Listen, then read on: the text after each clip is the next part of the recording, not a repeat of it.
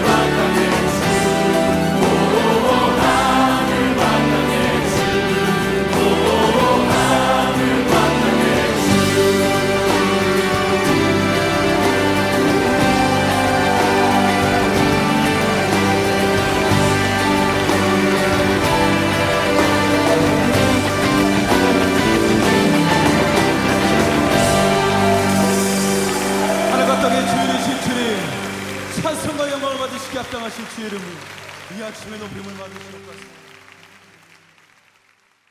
말을 하다 보면 어떤 말은 한 단어이지만 그 의미가 상황에 따라 다르게 사용되는 단어들이 있습니다. 예를 들어 시험이라는 단어는 실제로 학교에서 실력을 점검하는 시험을 뜻하기도 하고, 우리 삶의 신앙을 증명하기 위한 고난이라는 의미로도 쓰이기도 하지요. 가슴이라는 단어는 실제로 우리 육신의 가슴을 뜻하기도 하지만 우리의 마음 또는 우리의 심장을 의미하기도 합니다. 성경 속에서 살다라는 단어도 이처럼 두 가지의 의미로 쓰이기도 하는데요. 영어 live, live 역시 마찬가지입니다. live라고 발음할 때에는 살다라는 의미로 사용이 됩니다. 하지만 같은 live가 live라고 발음이 될 때에는 살아있다라는 의미로 사용이 되지요. 한국어 살다라는 단어도 마찬가지지요. 살다라는 말은 당신은 어디에 사십니까? 라고 사용될 때는 그 사람의 사는 곳이 어디인지를 묻는 것입니다. 그런데 아유, 저 겨우 살아났습니다 라고 할 때에는 내가 다치거나 죽지 않고 살아났다는 의미로 사용이 되지요. 하박국 이 장 사 절의 말씀, 의인은 그의 믿음으로 말미암아 살리라 라고 할 때 살리라 라는 말씀은 어떤 의미로 쓰인 것일까요? 이미 말씀드린 대로 저는 이 의미를 죽지 않고 살아난다는 의미로 당연하게 생각해 왔었습니다. 구원을 의미한다고 생각했지요. 하지만 하박국의 이 말씀을 문맥 안에서 살펴보면 살리라라는 이 말씀이 구원을 뜻하고 있지 않다는 것을 깨닫게 됩니다. 이 묵시는 정한 때가 있나니 그 종말이 속히 이르겠고 결코 거짓되지 아니하리라. 비록 더딜지라도 기다리라. 지체되지 않고 반드시 응하리라.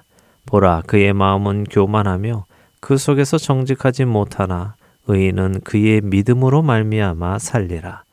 그는 술을 즐기며 거짓되고 교만하여 가만히 있지 아니하고 스올처럼 자기의 욕심을 넓히며, 또 그는 사망 같아서 족한 줄을 모르고 자기에게로 여러 나라를 모으며 여러 백성을 모으나니.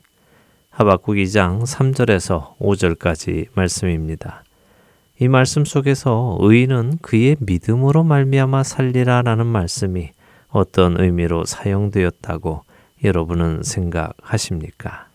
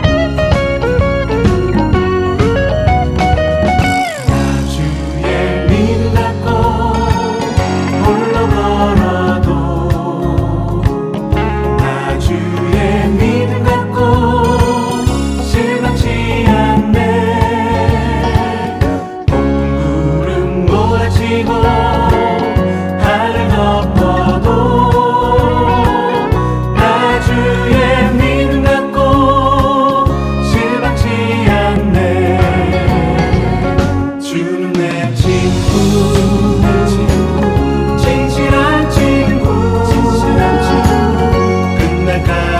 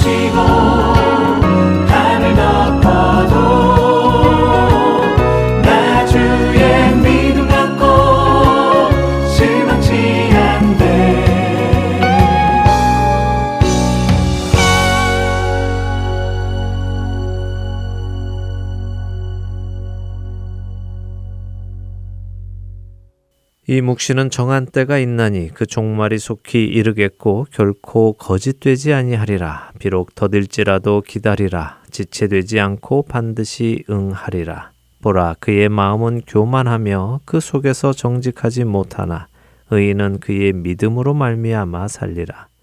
그는 술을 즐기며 거짓되고 교만하여 가만히 있지 아니하고 수월처럼 자기의 욕심을 넓히며, 또 그는 사망 같아서 족한 줄을 모르고 자기에게로 여러 나라를 모으며 여러 백성을 모으나니.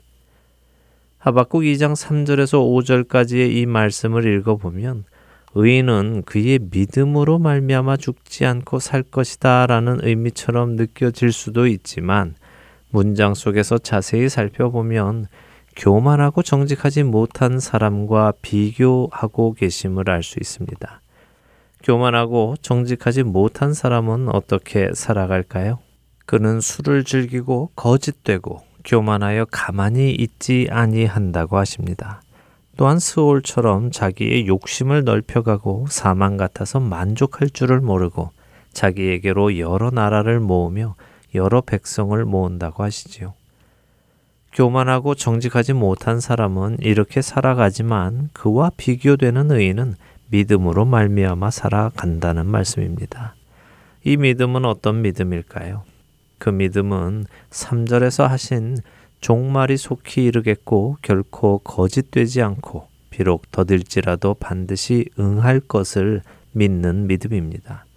쉽게 말해 비록 이 세상에 하나님의 정의가 실현되지 않는 것처럼 보여도, 이 세상에 악인이 형통하는 것처럼 보이고 의인이 고통받는 불공평한 일이 일어나는 것처럼 보여도 하나님의 약속이 이루어질 것을 믿고 흔들리지 않고 살아가는 것을 말씀하시는 것입니다.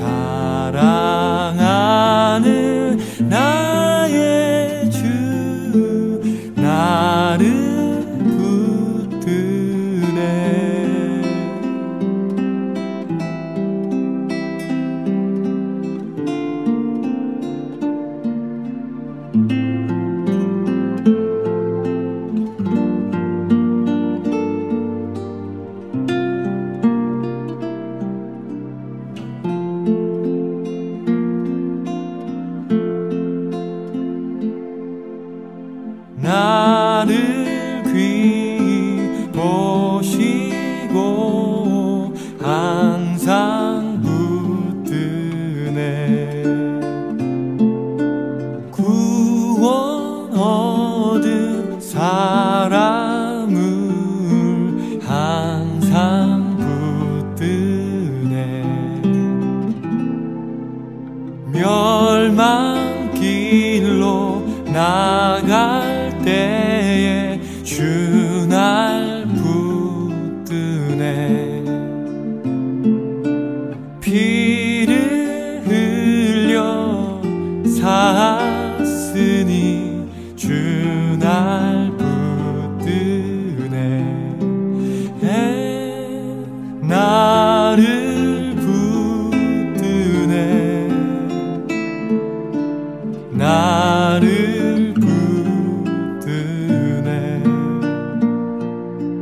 사랑하는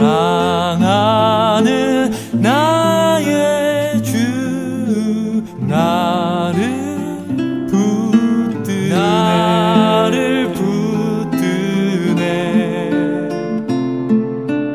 나를 붙드네 사랑하는 나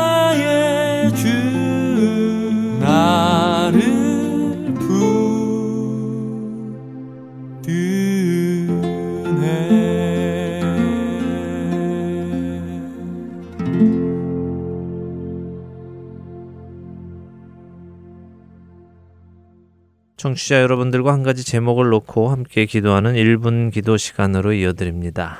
오늘은 루이지애나 한인교회 이혜원 목사님께서 경건의 훈련을 위한 기도를 인도해 주십니다.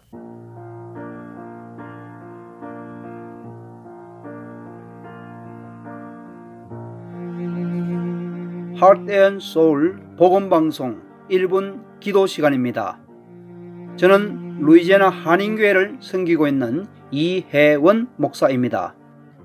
오늘은 애청자분들과 함께 연초에 하나님 앞에서 경건의 훈련을 위해 작정한 결단들을 잊어버리셨거나 포기하신 분들이 다시 결단하시고 일어나시도록 기도하길 원합니다. 디모데전서 사 장 칠 절 팔 절 말씀은 이렇게 말씀합니다. 망령되고 허탄한 신화를 버리고 경건에 이르도록 내 자신을 연단하라. 육체의 연단은 약간의 유익이 있으나 경건은 범사에 유익하니 금생과 내생에 약속이 있느니라. 경건은 하나님을 닮아가는 삶의 모습입니다. 우리 모든 믿는 자들의 궁극적인 목표입니다. 경건은 그저 주어지는 것이 아니라고 말씀은 우리에게 얘기합니다. 무익한 것들, 필요없는 것들을 철저히 내어버리고 끊임없이 훈련에 가야 이룰 수 있습니다.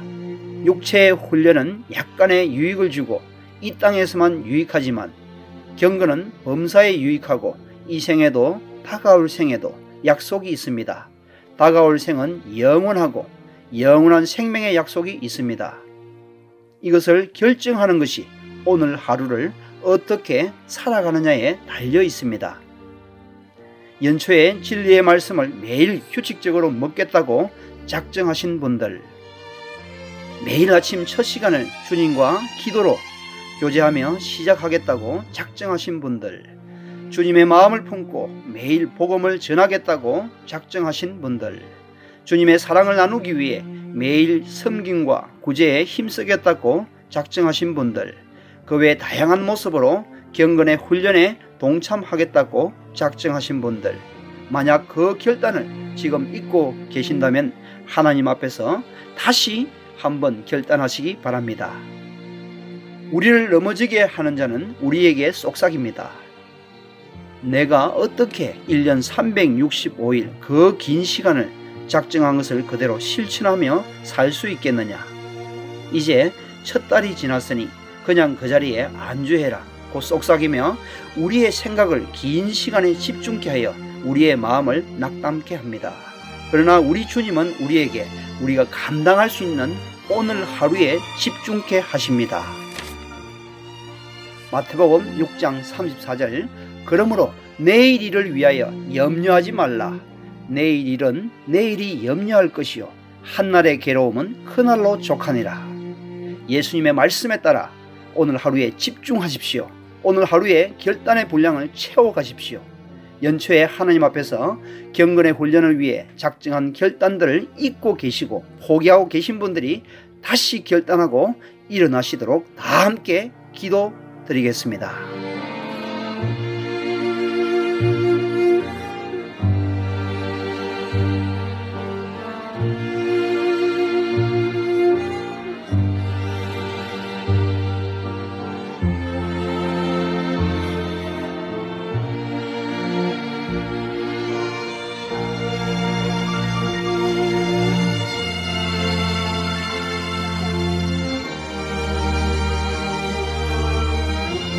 Thank you.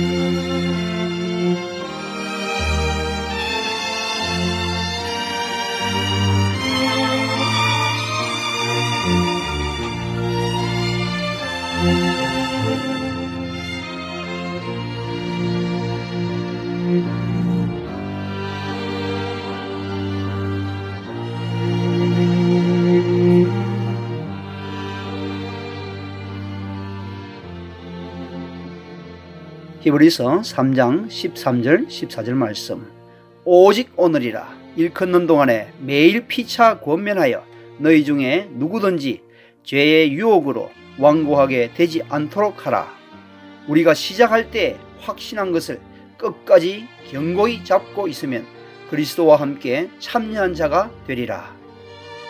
사랑과 은혜가 풍성하신 하나님, 오늘도 우리에게 새 생명 주시고 건강 주셔서 이렇게 오늘 하루를 살아가게 하시니 참으로 감사합니다. 이천십구 년 새해를 시작하며 주님 앞에 경건하게 살고자 결단했던 일들을 차츰 잊어가고 있음을 고백합니다. 우리의 연약함과 미련함을 아시는 주님, 우리를 도와주옵소서. 연초에 작정한 결단을 실천할 수 있도록 새 마음을 주옵소서. 지혜를 주옵소서. 새 힘을 주옵소서. 은혜로 주신 오늘 하루에 집중하게 하옵소서. 오늘 하루를 주님과 교제하며 동행하게 하옵소서. 오늘 하루 경건의 결단을 실천하게 하옵소서. 내일도 오늘 하루같이 최선을 다해 경건의 결단을 실천하게 하옵소서. 하루하루 최선을 다하는 실천하는 삶이 삼백육십오 일을 채우게 하옵소서. 매일의 경건하고 신실한 삶을 통해 더욱 거룩하신 하나님을 닮아가게 하옵소서. 우리에게 믿음으로 세상을 이기는 승리 주시는 예수 그리스도의 이름으로 기도드립니다. 아멘.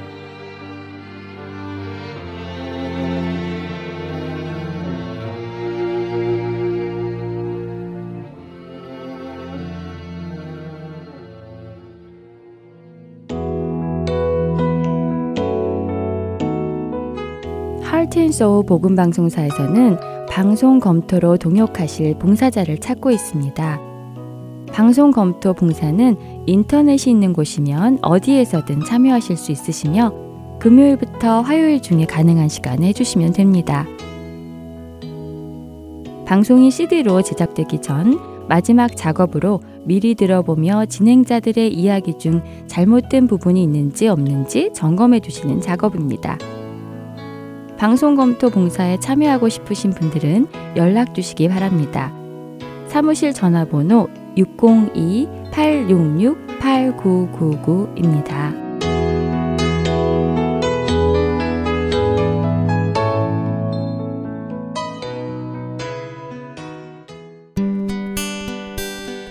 기쁜 소식 사랑으로 땅끝까지 전하는 Heart and Soul.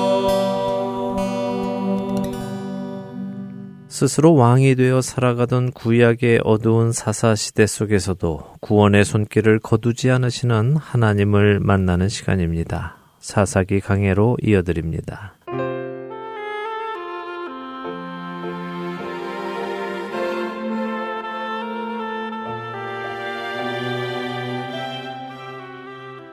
애청자 여러분 안녕하세요. 구약의 사사기를 함께 공부하는 사사기 강해 진행의 민경은입니다. 여러분 안녕하세요. 강승규입니다. 지난 시간에는 사사 에훗의 이야기를 보았습니다. 네. 이스라엘이 하나님을 떠나 다른 신을 섬기는 동안 자신들 스스로 모압의 압제에 들어갔고 모압에게 십팔 년이라는 세월 동안 압제를 당했습니다. 네. 바로 그런 때에 사사 에훗은 우상을 만들던 길갈에서 돌이켜 모압의 왕 에글론에게 치욕적인 죽음을 안겨주고는 이스라엘을 구원했습니다. 그랬습니다. 그날 이스라엘 사람들이 모압의 용사 만 명을 죽였다고 하시지요. 네.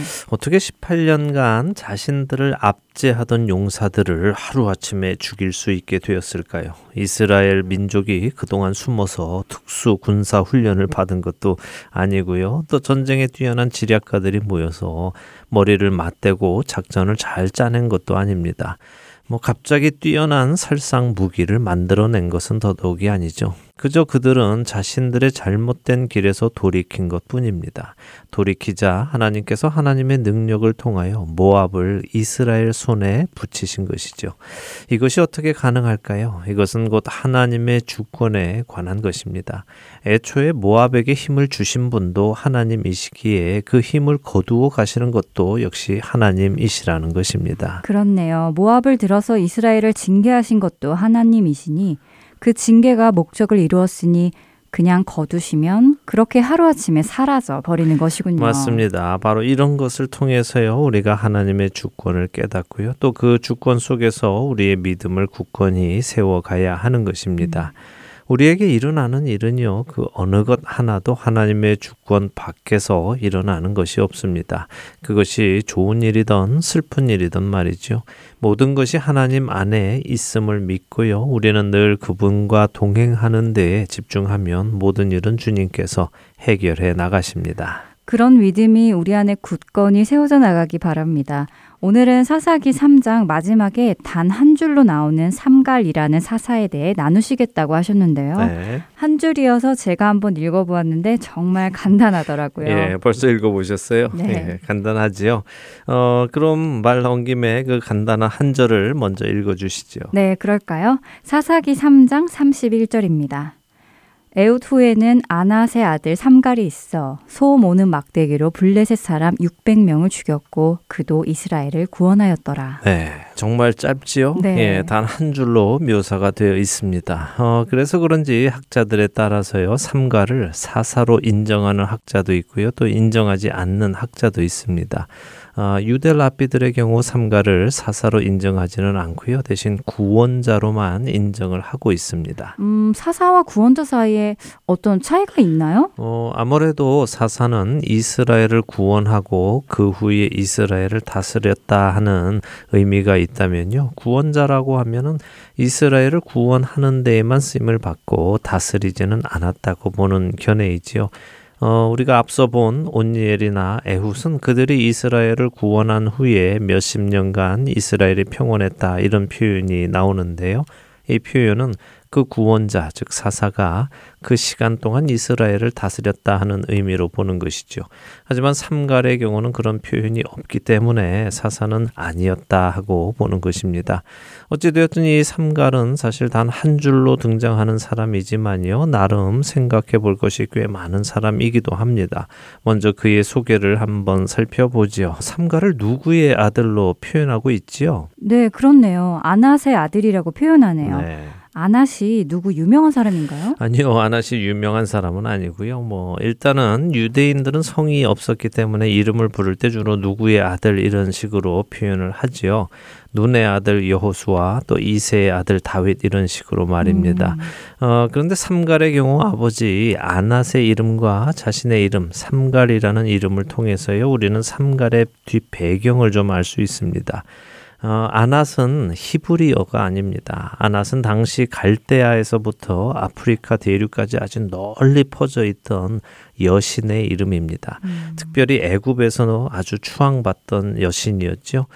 이 아낫은 주로 음란한 나체의 모습으로 벽화나 또 이런 돌상에 나타나고 있습니다. 그래서 이 아낫은 성관계를 주관하는 신으로 받들어졌고요, 또 전쟁을 주관하는 신으로도 믿어져 왔습니다. 그렇다면 삼갈의 아버지 이름이 우상 여신의 이름에서 따온 이름이라는 말씀이군요. 그렇죠. 다시 말하면 우상을 섬기는 집안이라는 말이겠네요. 맞습니다. 자녀의 이름을 지을 때 주로 자신이 섬기는 종교에서 따오는 경우가 많지요. 우리 주위에도 기독교식 이름을 따온 사람들 많이 있지요? 네, 많지요. 요한, 요셉, 다니엘, 데이빗 많이 있죠. 네, 많습니다. 또 예수님의 은혜 해서 예은이, 하나님의 은혜 해서 하은이, 이런 이름도 많이 있습니다. 음. 그래서 이름을 보면 그 집안의 종교가 무엇인지 알 수 있지요. 자, 그러니 삼갈의 아버지의 이름이 아낫이라는 것은 삼갈의 할아버지, 즉 아낫의 아버지가 이미 우상을 섬기는 사람이다 하는 것을 보여주는 것입니다. 그렇죠? 네. 그렇다면 삼갈은 무슨 뜻일까요? 삼갈 역시 히브리어가 아닌데요, 삼갈의 의미는 학자들마다 그 해석이 조금씩 다르기는 합니다만 대부분 시미케 신이 주셨다 하는 의미로 의견을 좁힙니다. 시미케 신이 주셨다고요? 네.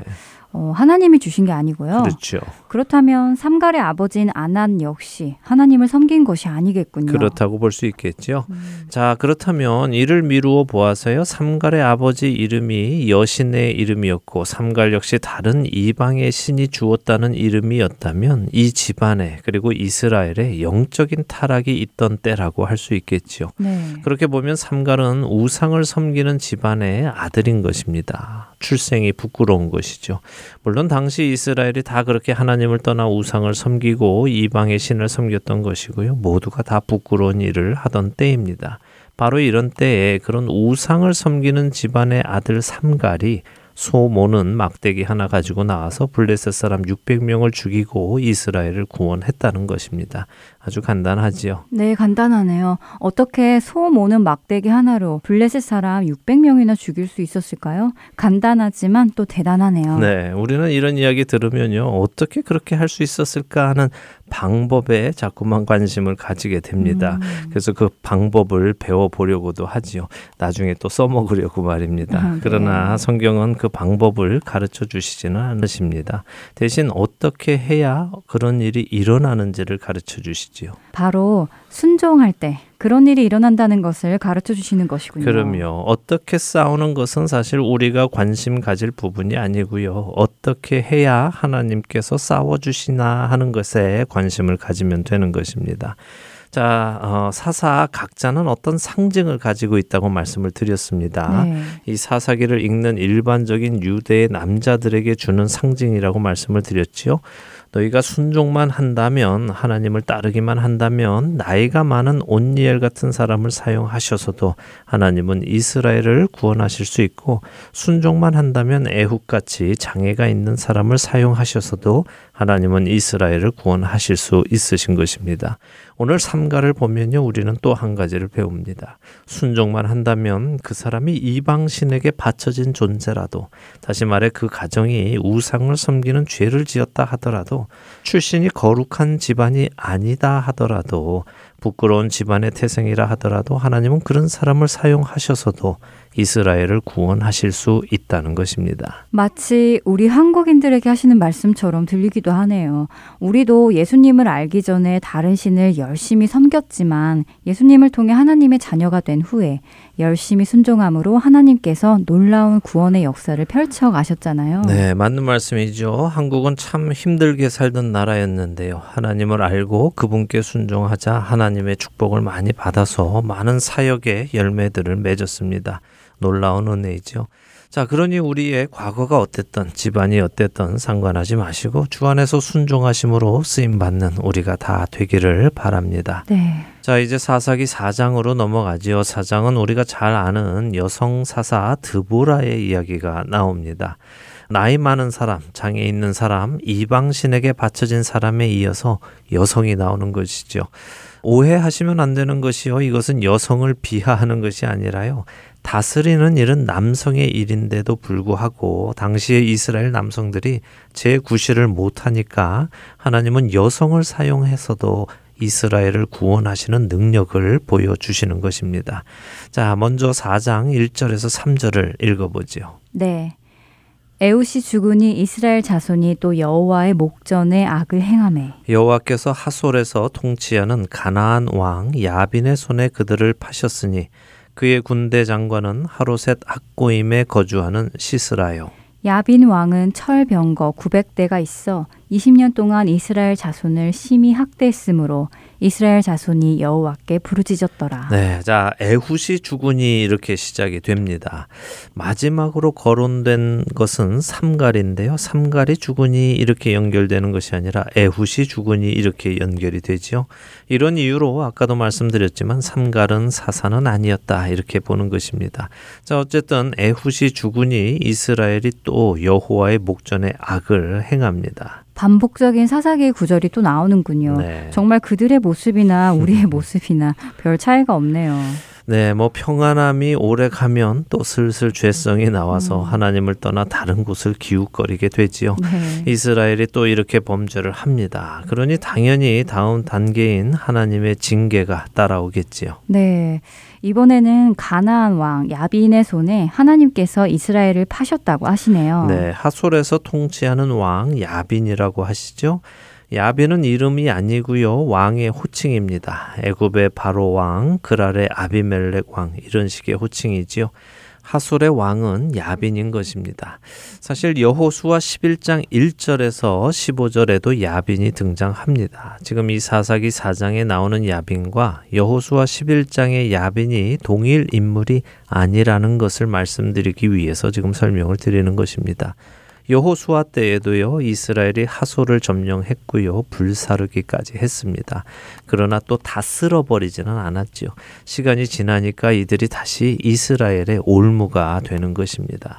다 쓸어버리는 것이 그래서 중요하군요. 네. 불씨를 남기면 안 된다는 것이요. 그렇죠. 우리의 죄성도 그렇게 다 깨끗이 없앨 수 있으면 좋겠습니다. 네, 그렇게 하도록 해야죠. 네. 어, 자, 하솔의 왕 야빈이 이스라엘을 괴롭힙니다. 이때 야빈의 군대 장관이 있는데 그의 이름이 시스라라고 하지요. 그는 갈릴리 근처 하로셋 학고임이라는 곳에 살고 있습니다.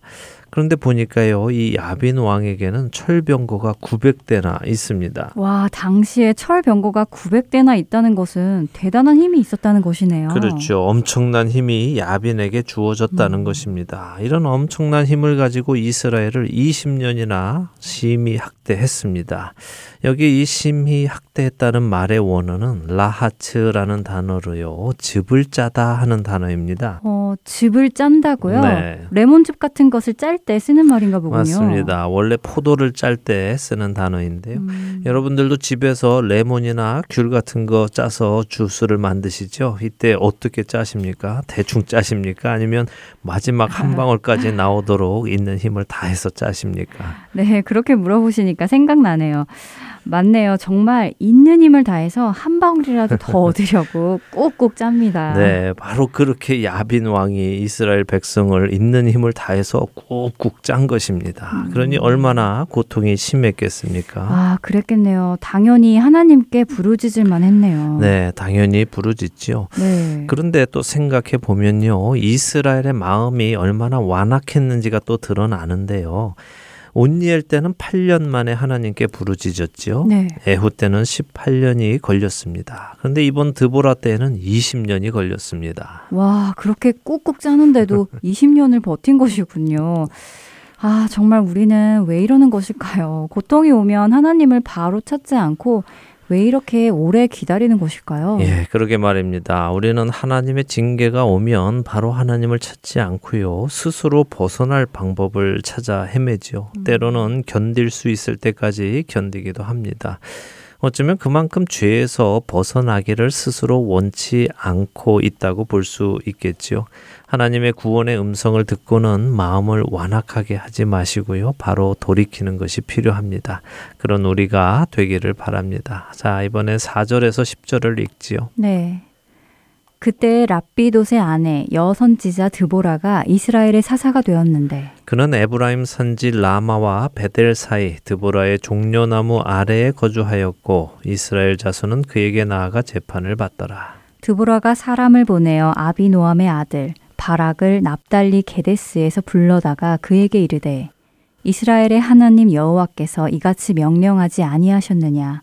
너는 납달리 자손과 스불론 자손 만 명을 거느리고 다볼산으로 가라. 내가 야빈의 군대 장관 시스라와 그의 병거들과 그의 무리를 기손강으로 이끌어 내게 이르게 하고 그를 내 손에 넘겨주리라 하셨느니라. 바락이 그에게 이르되, 만일 당신이 나와 함께 가면 내가 가려니와 만일 당신이 나와 함께 가지 아니하면 나도 가지 아니하겠노라 하니, 이르되 내가 반드시 너와 함께 가리라. 그러나 네가 이번에 가는 길에서는 영광을 얻지 못하리니 이는 여호와께서 시스라를 여인의 손에 파실 것임이니라 하고 드보라가 일어나 바락과 함께 게데스로 가니라. 바락이 스불론과 납달리를 게데스로 부르니 만 명이 그를 따라 올라가고 드보라도 그와 함께 올라가니라. 자, 드디어 여선지자 드보라가 소개가 됩니다. 사사기는 그녀를 랍비돗의 아내다라고 소개를 하는데요. 랍비돗의 의미는 횃불, 등잔, 번개 이런 의미입니다. 음. 그래서 불 혹은 빛을 의미하지요. 아, 이런 이유로 많은 학자들은 랍비돗이 육 절에 나오는 바락이라고 생각을 합니다. 왜냐하면 바락의 의미가 빛, 번쩍이다, 번개 등의 의미를 가지고 있기 때문인데요. 그렇다면 왜 성경은 한 가지 이름을 쓰지 왜 랍비돗이라고 하기도 하고 바락이라고도 하는가 하는 의문이 생깁니다. 그러나 성경이 그런 이유를 밝히고 있지 않으시니까 그것은 잘 모르겠고요. 또 그것이 우리가 사사기를 이해해 나가는 데 큰 문제가 되는 것은 아니니까 우리는 문자 그대로 서로 다른 인물이라고 생각을 하면서 보도록 하겠습니다. 그러니까 바락과 드보라는 부부가 아니다라는 말씀이죠? 네, 저희는 성경에 적힌 그대로 아니다라고 보도록 하겠습니다.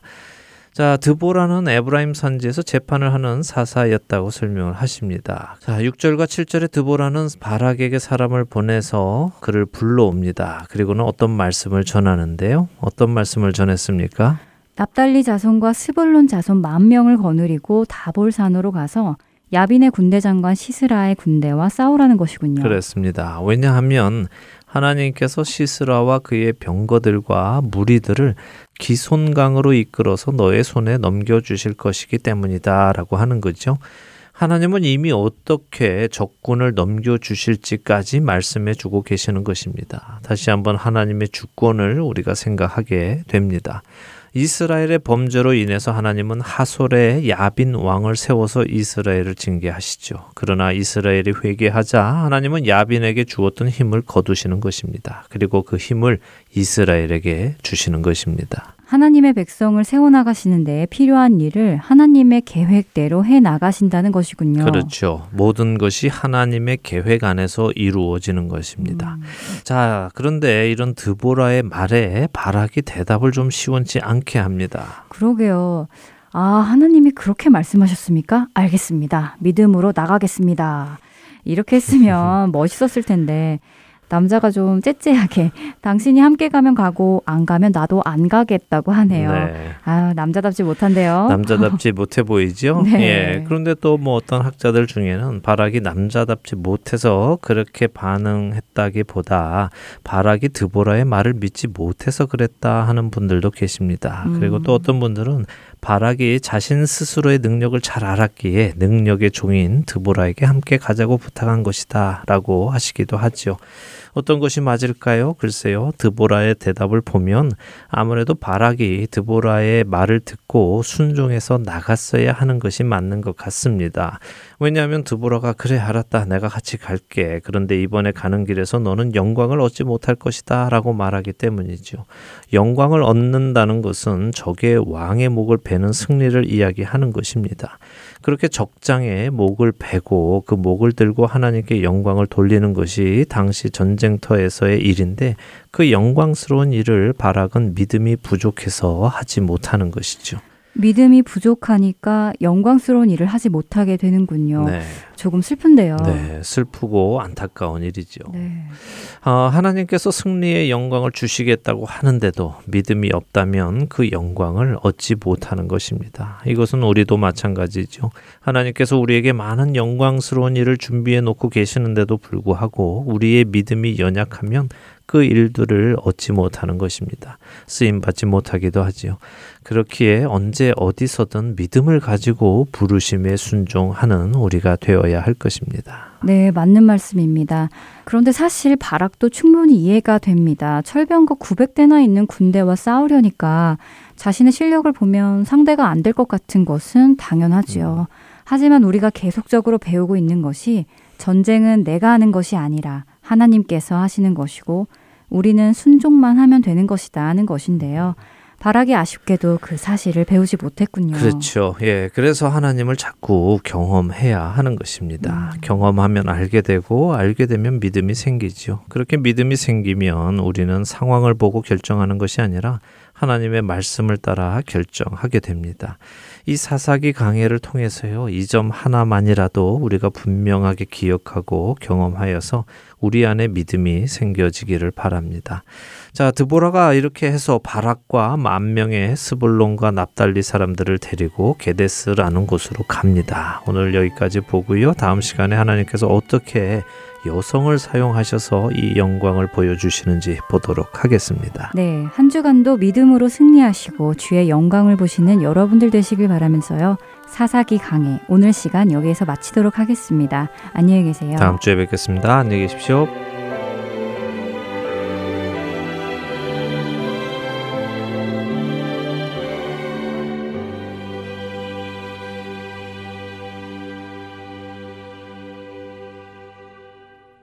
주의 음성을 내가 들으니 사랑하는 말일세. 믿는 마음으로 주께 가오니 나를 영접하소서.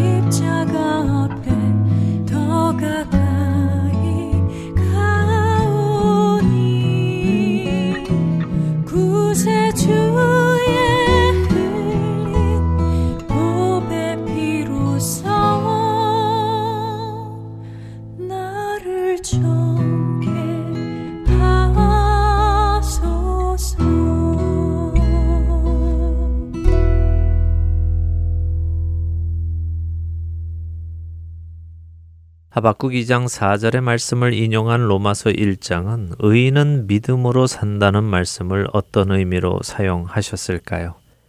내가 복음을 부끄러워하지 아니하노니 이 복음은 모든 믿는 자에게 구원을 주시는 하나님의 능력이 됨이라. 먼저는 유대인에게요 그리고 헬라인에게로다. 복음에는 하나님의 의가 나타나서 믿음으로 믿음에 이르게 하나니 기록된 바 오직 의인은 믿음으로 말미암아 살리라 함과 같으니라. 로마서 일 장 십육 절과 십칠 절의 말씀입니다. 사도 바울은 복음이 모든 믿는 자에게 구원을 주시는 하나님의 능력이라고 선포합니다. 그리고 이 복음은 믿음으로 믿음에 이르게 한다고 하시지요. 믿음으로 믿음에 이르게 한다는 이 말씀은 무슨 의미일까요? 믿음으로 시작하여 믿음으로 끝난다는 말씀입니다. 다시 말해 오직 의인은 믿음으로 시작해서 믿음으로 살다가 믿음으로 끝을 맺는다는 말씀입니다. 사도 바울은 다음 절인 로마서 일 장 십팔 절부터 의인이 아닌 악인들의 삶이 어떤지를 설명해 나가십니다. 그들의 경건하지 않은 삶과 그들의 불의한 삶, 하나님을 영화롭게도 아니하고 감사하지도 아니하며 살아가는 그들의 삶을 일 장 마지막까지 나열하지요. 사도 바울 역시 의인은 믿음으로 말미암아 살리라라는 말씀을 악인의 삶과 비교하여 설명해 주고 있는 것입니다. 전에 제가 생각했던 의인은 믿음으로 말미암아 구원을 얻을 것이다 라는 이해와 오늘 여러분들과 나누는 의인은 믿음으로 말미암아 살아갑니다라는 이해에는 많은 차이가 있습니다. 전에 생각했던 이해가 구원의 날 내가 믿음만 있으면 구원받는다고 안일하게 살아가도 될 것처럼 나를 생각하게 했다면 오늘 여러분과 나는 의인은 믿음으로 매 순간 살아가야 한다는 말씀은 우리의 모든 날을 그렇게 안일하게 살아가도록 내버려 두지 않습니다. 사랑하는 Heart and Soul 복음방송의 청자 여러분, 여러분과 저는 예수 그리스도의 보혈의 공로로 죄인에서 의인의 자리로 옮겨온 사람들입니다. 하나님께서는 여러분과 저를 의인이라 불러주십니다. 그렇다면 우리는 의인답게 살아가야 할 것입니다. 의인은 어떻게 산다고 말씀하십니까? 의인은 믿음으로 시작해서 믿음으로 살다가 믿음으로 마친다고 하십니다. 이 말씀은 어떠한 상황에서도 믿음을 잃지 않는다는 말씀입니다. 하나님을 향한 그 믿음이 흔들리지 않는다는 말씀입니다. 성경에 기록된 하나님의 모든 말씀을 믿고 따른다는 말씀입니다. 세상에 더 좋아 보이는 것들이 나를 미혹해 와도, 나의 삶에 어려운 일들이 찾아와도, 구원을 향한 의심이 들어와도 그 모든 것을 넘어 주를 향한 믿음을 가지고 의롭게 살아가는 것을 의미합니다. 여러분은 다른 어떤 것으로 사는 것이 아니라 믿음으로 말미암아 살아가셔야 합니다. 그렇게 살아가고 계십니까? 악인과 죄인들과 구별된 믿음을 가지고 살아가고 계시는지요? 복음에는 하나님의 의가 나타나서 믿음으로 믿음에 이르게 하나니 기록된 바 오직 의인은 믿음으로 말미암아 살리라 함과 같으니라. 다음 한 주도 모든 상황 속에서 주를 향한 믿음을 가지고 살아가시는 저와 애청자 여러분이 되시기를 소원하며 오늘 주안의 하나 일부 여기에서 마치도록 하겠습니다. 함께해 주신 여러분들께 감사드리고요. 저는 다음 주 이 시간 다시 찾아뵙겠습니다. 지금까지 구성과 진행의 강순기였습니다. 애청자 여러분 안녕히 계십시오. 여기에 모인 우리 주의 은총받은 자여라, 주께서 이 자리에 함께 계심을 믿노라. 언제나 주님만을